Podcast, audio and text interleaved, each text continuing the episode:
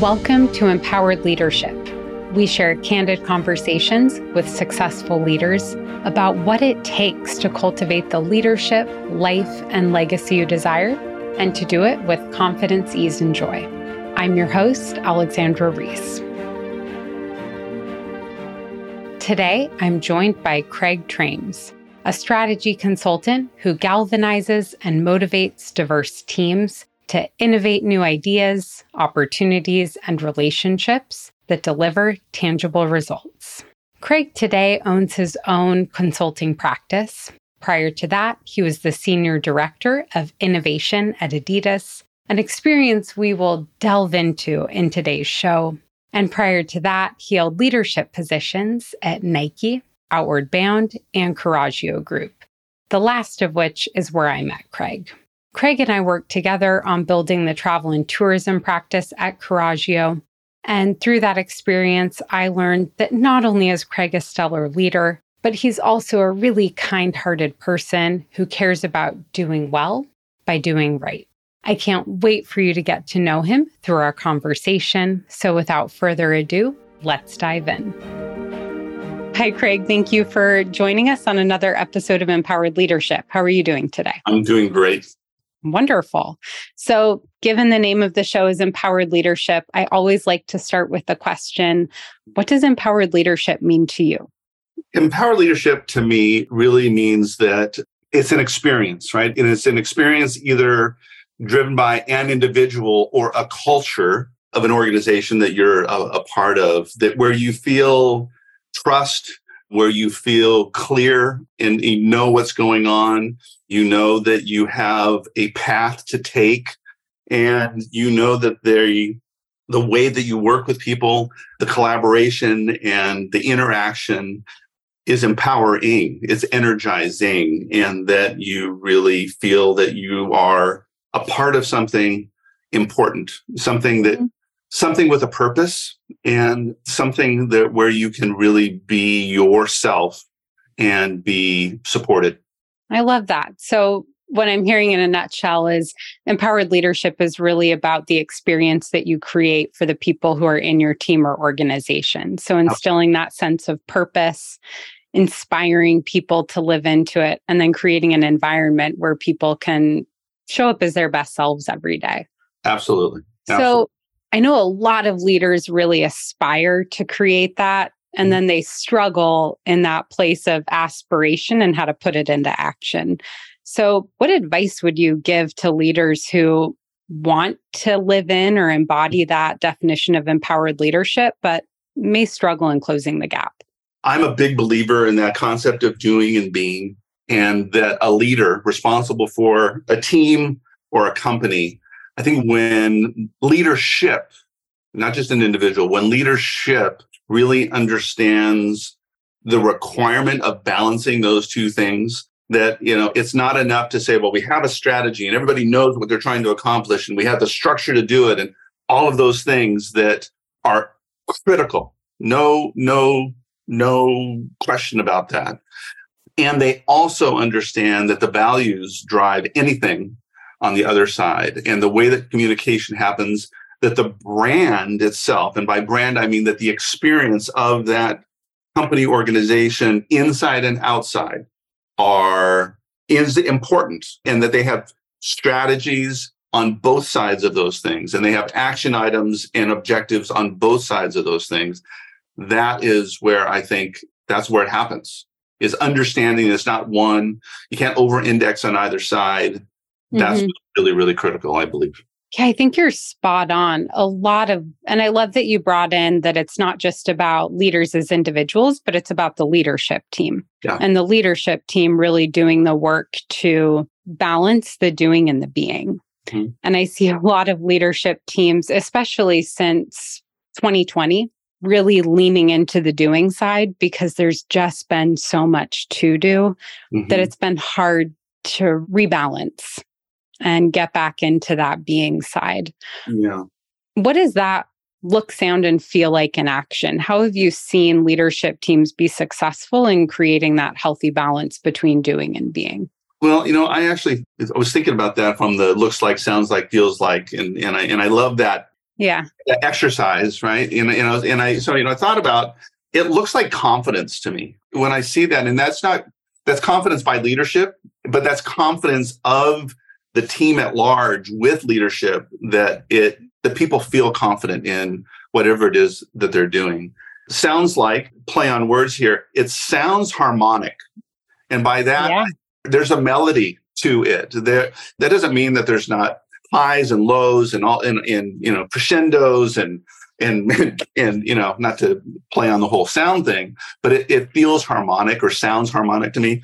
And then the field part is you know i jotted down it that going back to inspiration it feels inspired and it feels supported and i think that you, know, you can inspire people to do great things but i think you need to support them to do those great things too yeah, absolutely. And I love that metaphor, the harmony metaphor, because I think it illustrates another really important point, which is if you want to get to a place where your team is singing in harmony in a way that everyone feels confident yeah. in embodying that and it's inspiring for the team, it, takes practice. Mm-hmm. You can't just come together, let's say it's a team of five. You can't mm-hmm. come together as five individuals who've never established the parts you play, how you riff off one another, and expect to sing in harmony without putting a little work into practicing it. That's so important to do that work and to be really intentional about doing that work. And, you know, uh, just to kind of play on this idea, you're going to hit a sour note right? Oh yeah, it, it is going to happen. We're not professional singers. I mean, it, it's like everyone's going to make a mistake. And I think that comes down to, from an empowered leadership standpoint, that how groups of people, teams of people, how leadership and the others, right, in the organization are comfortable with the sour notes too and can deal with those and help each other and, and work through those things, whatever that w- represents that sour note is, it's part of the whole process. And you know, we all hear over and over again, you know, that's that's where growth comes too, whether again, whether it's a business or whether it's an individual, and how how that happens, how that is dealt with is not the right word, but how it is facilitated and, and worked through, I, I think that that just builds trust and allows people to be comfortable in that. I think that's really important. Yeah, that notion of just acknowledging we can't always sing perfectly mm-hmm. and we're going to hit those sour notes is so valuable. I uh, spoke about this in my conversation with Jamie Waltz on the show and again in my newsletter. Mm-hmm. Just the importance of normalizing conflict because it's not about you did something wrong or I did something wrong. It's a product of two people coming together who have different experiences, norms, ways of showing up and then those things not being in alignment. And I think knowing how to navigate those sour notes is so important. How have you created space and helped a team to cultivate that practice of really embracing when we sing off key, how we continue to stay in it together and keep working together effectively? I look at that in two different ways. I'll, I'll, so I'll break it down in, in from the perspective of my my most recent, you know, working body of work at, at Adidas, where innovation was what we did, right? Yeah. So going to the edge and, and and and and pushing beyond what is comfortable or possible to create something, you have to make mistakes. If you aren't, you aren't pushing hard enough. That was the job was to get out in front of everything and find the edge and push past it so that you can actually accomplish something. And again, I, it comes back to that the foundational piece. If people are trusting in leadership and they're both above and to the side of them, that that someone's got their back and that making a mistake is part of the process, not something to be avoided. And that again, both peers and leaders are there with them and everybody feels that, that they're working towards that together you know there it covers most of of people being able to forget what happened and or break down what happened and go okay here's how we're going to avoid that in the future because it's fatal or it was just a springboard to another idea The third choice is lamenting and feeling bad and, and bringing everybody down because you just can't get over it. That's a choice that happens. But I think when you can reduce that from happening more often than not, then you can move past. You can move past and people can get on to the next. Yeah, I love that you brought up your work in innovation because it is really the perfect example of a context in which failure is not only something that you need to learn to tolerate, but it's something that you want to embrace and incentivize. And it's, I'm assuming, a metric that you are often tracking and driving toward. Like, what is our failure rate? How many ideas are we getting out there? Yes. Innovation KPIs or, you know, are it is an art and a science, a science. And mm-hmm. you know, we fought what we fought within a team of people, 120 plus people dedicated to innovate in, in any corporate environment, and I, this is a, reality, you know, how many patents did you produce? You know, what what well, what was the revenue that was generated? And of course, you know, those those are reasonable metrics. But, you know, to your point, you know, how many times did we fail? But what was the big idea and that we actually brought to reality?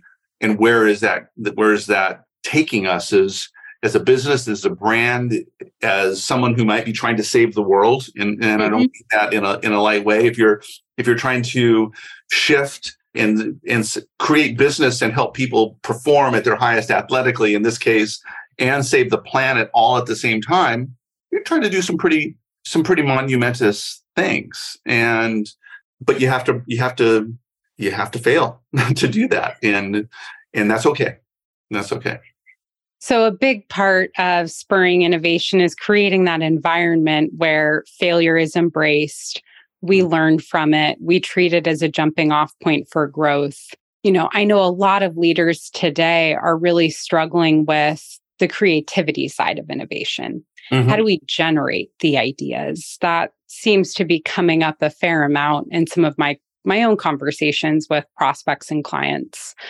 What guidance would you give to leaders, teams, organizations who are struggling to get the creative engine running to generate ideas to go into their innovation pipeline. Yeah. When it's done well, is um, you have to create the space for it, meaning, and by space is time, right? And both individual time and interaction time for people to come together. You have to really believe that it's not that group's people over there is responsible to come up with the ideas and then throw them for other people to work on. Yes, some people have certain responsibilities to provide maybe insights, but it's everybody's responsibility to feel, and this is kind of think about empowered leadership, that they can come up with the idea and, and put it forward and actually have a, call it a process, a forum, a mechanism to be able to share ideas, I think is critical. And I don't know that that happens enough.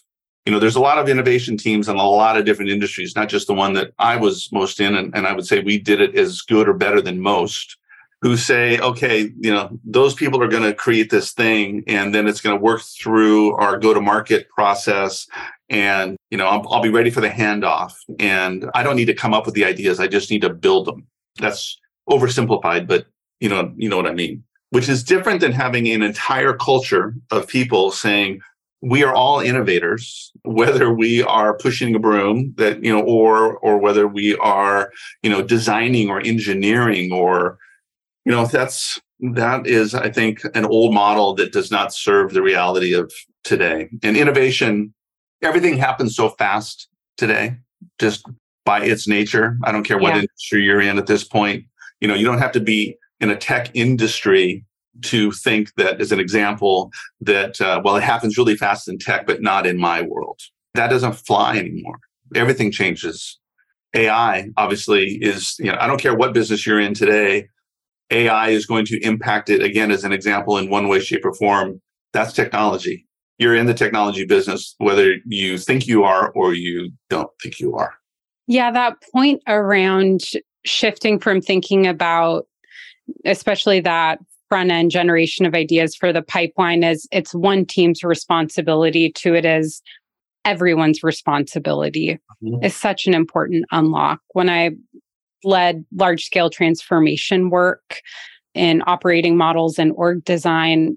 One observation I had with organizations that had that old structure of an innovation team was it led to people in other teams feeling like one, innovation isn't part of my job, but two, there's no benefit in it for me or my team when we mm-hmm. do innovation. So there was often a real reluctance to embrace ideas that came from the innovation team. Yes. So even great ideas would die on the vine because the culture wasn't ready to embrace those new ideas coming in and people didn't have any ownership over them. In my last role, one of the things that my team, amongst others, but one of the things was we were responsible for a foresight report. So it was looking out 10 years across, and it wasn't just an athletic, it wasn't about, you know, with the sports and fitness industry. It was looking at the world and, and thinking about what could happen and sharing that information and then bringing the entire team into the knowledge that we condensed and consolidated. But then what can we do with this? What should we do with this? Brings everybody into the ideation process. And that, and I think that's where magic happens. You know, one of the wonderful things that, again, my kind of my on a pedestal leader of, of empowered leadership, um, Al Van Noy, you know, besides creating a culture of innovation and nurturing that culture, it was providing mechanisms for people to interact. Even at, at the structural level, you have designers, you have engineers, you have sports scientists, and you have product creation experts working not again in a handoff model, but working as, as an integrated model for, you know, again, what could we do? What should we do? How might we do that?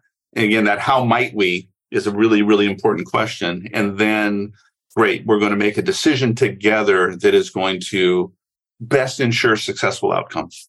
You're going right where I wanted to go next, which is saying, okay, if leaders want to embrace building that culture of innovation, mm-hmm. how do they put it into action? And a few things I'm hearing that sound like great practices any organization could adopt would be one, really bringing external insight into the organization about what's happening. So, doing that foresight work to help open people's aperture yep. to what's happening in the broader world as a foundation to spur dialogue and ideation around what does this mean for us? Yes. And then I'm hearing, of course, you need to have space mm-hmm. because mm-hmm. we can't innovate and get creative when our mind is on, well, I've got two more emails to write and then a kid to pick up in 30 minutes, and I've got a 25 minute block of time. Right. You've really got to have space to get creative without pressure. Mm-hmm. And then the third I'm hearing is mechanisms for interaction. Yes. And I'd love to hear a little more about what that might look like in practice. Oh, I'll give you some great examples. I'll give I'll give you a great example. So one of my responsibilities on the strategic side of you know running the strategy for the, the, innovation team was portfolio management, meaning you know we had a hundred different projects that we that we were doing, maybe at one point in time, and that's that ebbs and flows. But your portfolio is is designed to support where the brand is going and then where the brand can go. So that you know our mission was twofold. We needed to fuel the future of the brand and fuel the brand. And what that means is there's things that are closer in that you have to make happen. That's part of the day to day and then there is things that are completely new or a real stretch for where the brand might go. And that could be a product or it could be a business model and any number of things in between. So that within those things, you had a hundred things you're working on that that you want to have balanced across, and you're you're working with the with the, the rest of the company to make sure that everything's in alignment. And on top of that, it kind of goes back to giving people the space to innovate. Is what's the mechanism that you can have for feeding things that that aren't being briefed by the company and that are absolutely something that you're passionate about or that a group of people who come together and go you know what i think this and you think that and what if we did this to have a mechanism for those ideas and a process and a forum as i said earlier for people to go you know what I've been working on this for on the side or in the space that I have been given to work on innovation. Here's what we think. Here's the opportunity. Here's how it's serving the needs of, you know, people out there. Here's how we can do it. The beginning of what it would take to bring this thing to life. And it's not a Shark Tank situation, right? But it is a conversation around, wow, that's really interesting. What would you need to do that? How could we support you? What, what might the next step be for this idea to develop a little bit further? But having that is it's an amazing thing because it allows it it gives people the it gives people the confidence and the again the the way to serve up something that could change the world hey, you know, we're doing these hundred things. Let's stop these five because this thing that we've seen develop over the last six months that isn't part of our overall business innovation plan, it needs the juice. That in itself builds confidence in the culture of the team lets people know that uh, you know anybody not just that person or that person is responsible for what's next. It's something that is repeatable and you again you can build it into your process but there's a lot of creativity and a lot of opportunity also as part of that process. The other benefit that comes to mind is the benefit for talent retention mm-hmm. and talent attraction you know if you look at the data for especially from the last two years on you know what are the top motivators for people to change jobs what are the top factors they consider when they're choosing between opportunities and what leads them to stay? Mm-hmm. It's often opportunities to grow and develop and opportunities to do what I do best more mm-hmm. And advance doing that are at the top of the list, especially Absolutely. for high performers. So creating these opportunities for people to get their creative juices going, ideate, and try and move things forward is not only good for the business portfolio, mm-hmm. but it's really good for talent retention and acquisition. And it probably costs a lot less than some oh. of the other strategies people are trying Absolutely. to employ, like throwing more money at people. Absolutely. I worked by definition, this group of people creating amazing things for the future they're all high performers, right? In the regard of, you know, what they know and what they bring to the team is there's a threshold that they've reached by even being a part of the team, which is amazing, right? We, you know, they truly, you got the best and the bright, a whole group of the best and the brightest working together on what's next is pretty energizing in and of itself. But, you know, if you didn't provide the way for them to work, you would lose all of the equity mm-hmm. that exists with all these high performers.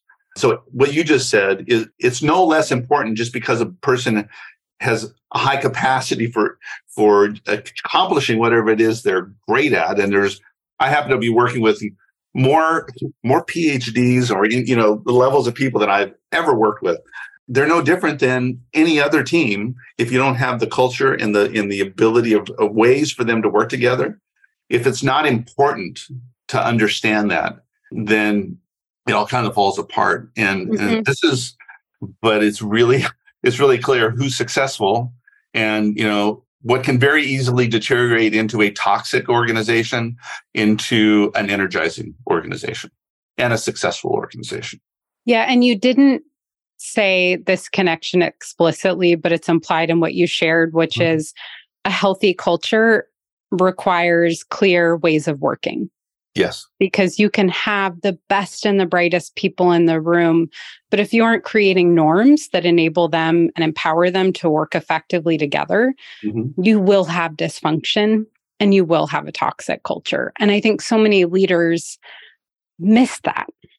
Yeah. They miss the importance of clear, consistent norms that are then reinforced when people cross a line or break a norm being able to go back to our earlier conversation around conflict, having norms around how you work through that so that you're reinforcing those ways of working is as important as getting the best and the brightest in the room together. You said something really important. I think I just want to pull it apart a little bit because I like the way you talk about norms. I believe creativity and innovation and process go hand in hand. You, but I also believe at the same time, and uh, hopefully this isn't in conflict with each other, you know, just relying on or on on the operations or process without the norms of how you do it, it's a recipe for disaster. And innovation is a great example because there are people in the world who believe that innovation is linear. And I firmly believe that it is not. It does move from left to right if you're a left to right person, you know, in, in from a mm-hmm. process mm-hmm. standpoint, but it is not, it is not linear. It, things do happen. You have to have the ability to work in chaos and still move left to right.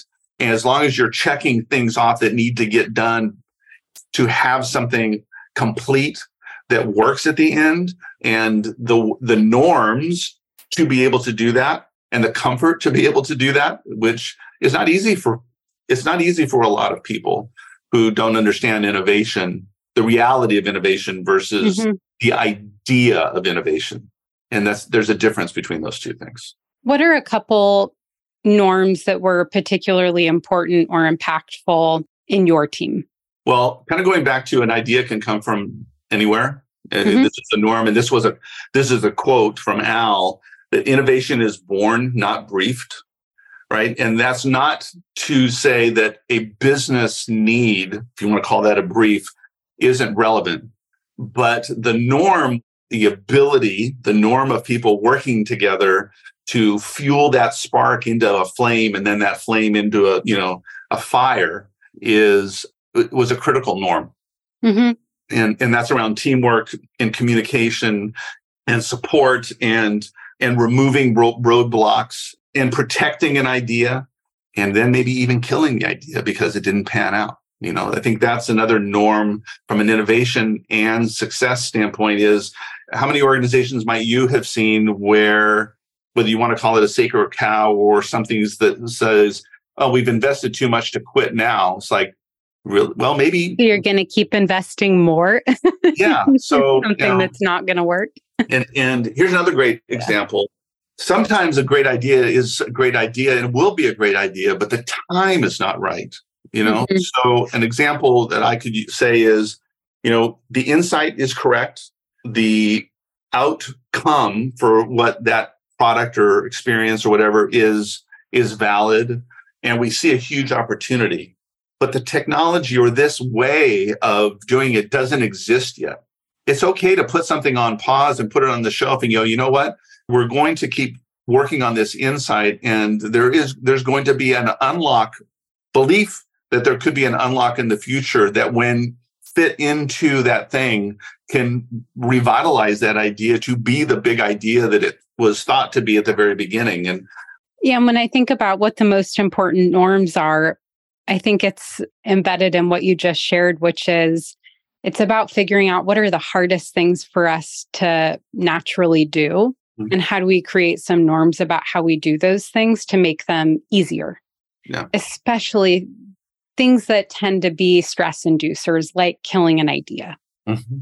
or like navigating conflict or like kind of storming through decision making. Uh, norm, yeah. norms around decision making are are hypercritical and very poorly understood by a, a, lot of people. And that's not because just it is hard. Decision making is hard to pick what mayonnaise mm-hmm. you're going to buy. It's really hard to, you know, think about where are we going to invest $10 million is also how are we going to make decisions? How are we going to, to your point, I think navigating conflict and decision making kind of go hand in hand. How are we going to do that? And having people decide i think maybe this is a, the unlock is on any given project or thing you might decide what the decision making process is going to be for that thing. And they yes. might not be the same on every level. But i think also from an empowered leadership standpoint when you can give people the ability to make the right level of decisions and give it to them and not again within reason not question that then I, again, that's the ripple effect for that positive and negative is really critical. I think about for organizations who are interested in innovation, interested in moving more quickly, preparing and leading the future, often the most critical bottleneck is decision making. Mm-hmm. And it's typically leaders don't know how to delegate power or they don't have the trust to delegate the power of decision making. So they end up being a bottleneck. Yes. And then when they get into the decision making room, they have no established criteria by which they're making a decision. And they don't have clarity around is this a consensus decision, a majority right. decision? Are we informing, but there's really one person in the team who ultimately has the authority to decide? Yes. And so it ends up being about who has a stronger voice, who has more soft power. And I see though the lack of healthy norms around decision making, I think, is a top source of dysfunction um, within leadership teams today, and what ultimately does prevent a lot of organizations from taking the work they do in innovation, in portfolio development, in the strategy room, and executing it. Yes. To drive result. I couldn't agree more. And then, even if you have some of those things figured out, time and access to if not the person who is making the decision or the time frame for when the decision needs to be made so that things can move at a healthy pace. I worked several years ago as the strategic advisor on an agile transformation and this organization really wanted to improve their software delivery. And the one constraint they wanted to put on the transformation was we could not touch the intake process for requests and their current intake process was people in the rest of the business, the internal customers would make a request or state a problem. And then the leadership team for the software development department or group would then filter all the requests and then as a team make a decision about which ones will we put in our pipeline, what will we do about them, and how will we sequence them. Mm-hmm. And that if you can't touch that, you can't improve speed to market. Yeah. There's nothing you can do in the delivery side that will address those types of delays in decision making. As you mentioned earlier about norms and, and great cultures and, and great leadership is thinking about how people come into an organization. I'm a huge proponent and have, have developed a number of different onboarding programs. And you know that was an that was a really interesting thing from bringing someone in. I talked about this amazing group of you know highly successful people, but you know how do you bring another highly successful person into an organization? And the norms around doing that with absolute forethought and with a real plan for getting someone up to speed and productivity and thinking about it in the terms of what does the first year look like, not what does the first week or month look like. That's another norm that I, from a highly successful organization that thinks in those terms. And then what is the path of that person beyond one year, two? That I think is a really, a really important norm for organizations to think about. Especially and I think some of times it's rushed. Oh, we got to get someone in the seat. But when you have a process for doing that and then the norm of understanding its importance, and have a, that that I think is a, another great thing to for any organization to think about. I would say it's one of the most important things hiring managers, talent acquisition and management teams, managers onboarding new people should be thinking about today. Because, you know, we used to rely, we, mm-hmm. uh, I think used to rely a lot on the informal connections that people would make by virtue of working together in the office to create a social network, to create that team cohesion and sense of belonging that ultimately we now know are huge contributing factors to people's choice to stay in an organization. And now, without those informal interactions, people don't have the opportunity the knowledge, the ability, and the support to build the type of social network mm-hmm. and cohesive team that enables them to really be successful, not just in, to your point, the first 30, 60, 90 days, but in the first year and beyond. I do want to ask, as there were a couple questions I wanted to make sure we covered as we near the end of our conversation. One is you mentioned in preparation for today that you had given some thought to who are the leaders that most influenced you mm-hmm. at different periods in your journey. And I'd love to just create space for you to share what were the biggest insights that you had from that reflection? There were people who helped. And I think once I got into transition into, you know, thinking even during college, some of the people that I met while I was, you know, immediately after college, a gentleman by the name of Peter Mintz, who's just been a a mentor, personal and business mentor of mine, who took me under his tutelage and just taught me great things about about you know just being mindful, setting a course, and being consistent and, and thinking big. You know, he he was great. There was a doctor who I butted into a conversation working at a sporting goods store in Santa Barbara, and I butted into this conversation with this woman named Peggy Marchbanks, who was a consummate jazzercise instructor. So I'm totally dating myself. This is the the mid '80s, and yeah.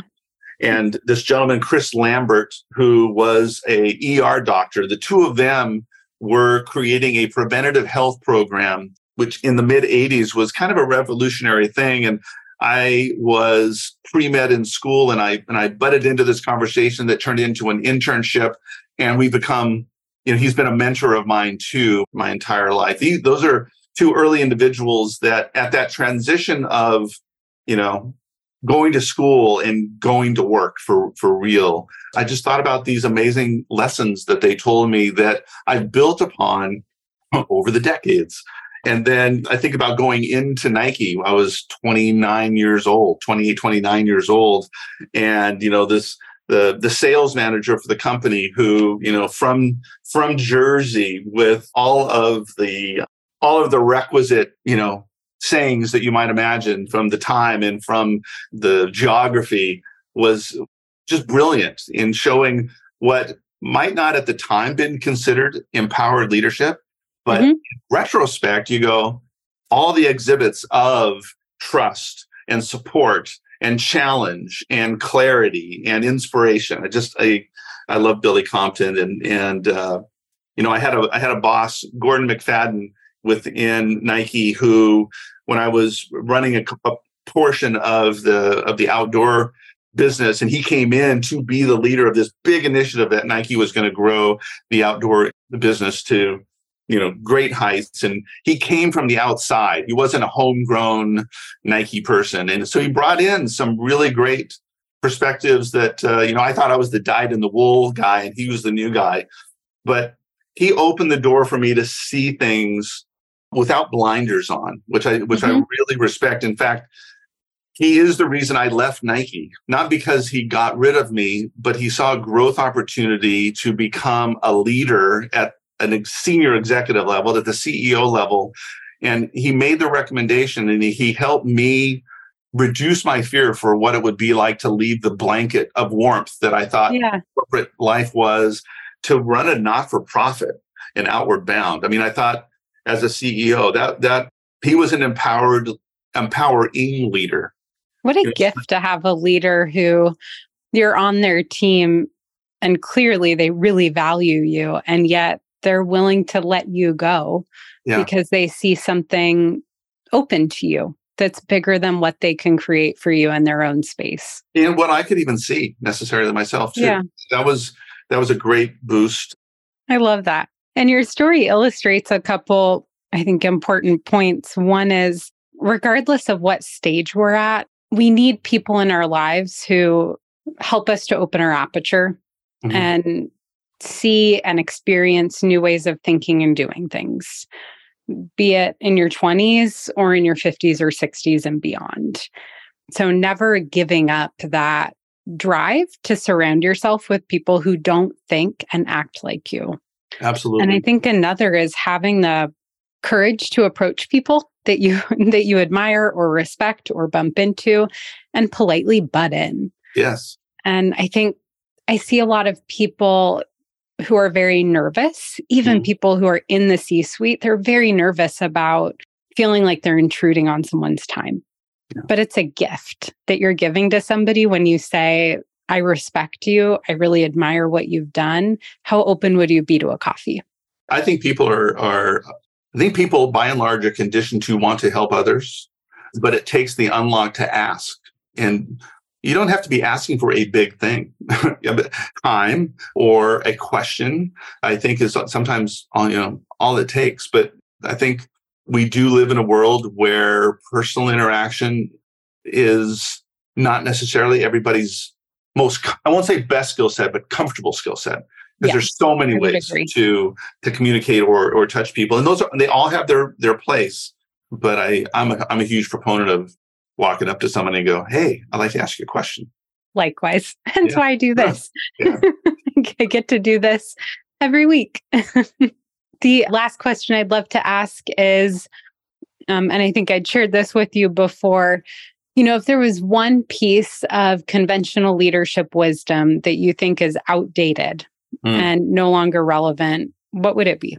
That the that the hierarchy of position is and is the mechanism for decision making and success. I think that is um, is still overly relied on, and oftentimes too when you when you bridge even outside of the United States into a global culture where where hierarchy you know t- can just overpower uh, greatness. That's that's something I think there's little or no place for you know you you do need structure and you do do need decision making but associated with that but i think an over reliance on that is it doesn't work i would absolutely agree and i think we've it's a good cherry on top of our earlier conversation about the importance of if you want to move quickly mm-hmm. and be the most effective, you have to distribute power and decision making down through the organization. Absolutely. And your ability to let go of those two things is a measure of success, not a measure of failure yes. or a lack of intelligence or ability on your part as a leader. I completely agree. Well, thank you so much for joining us today, Craig. This was an absolute pleasure. I really appreciate it. It was really fun. Really, really fun. You can find Craig on LinkedIn. Please check the show notes for the link to his profile.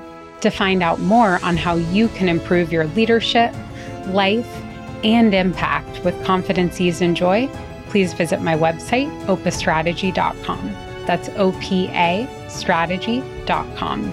And then please make sure to search for Empowered Leadership wherever you get your podcasts and click to subscribe so you don't miss a future episode. And if you enjoyed this one, please do share with a friend or a colleague. It makes a big difference.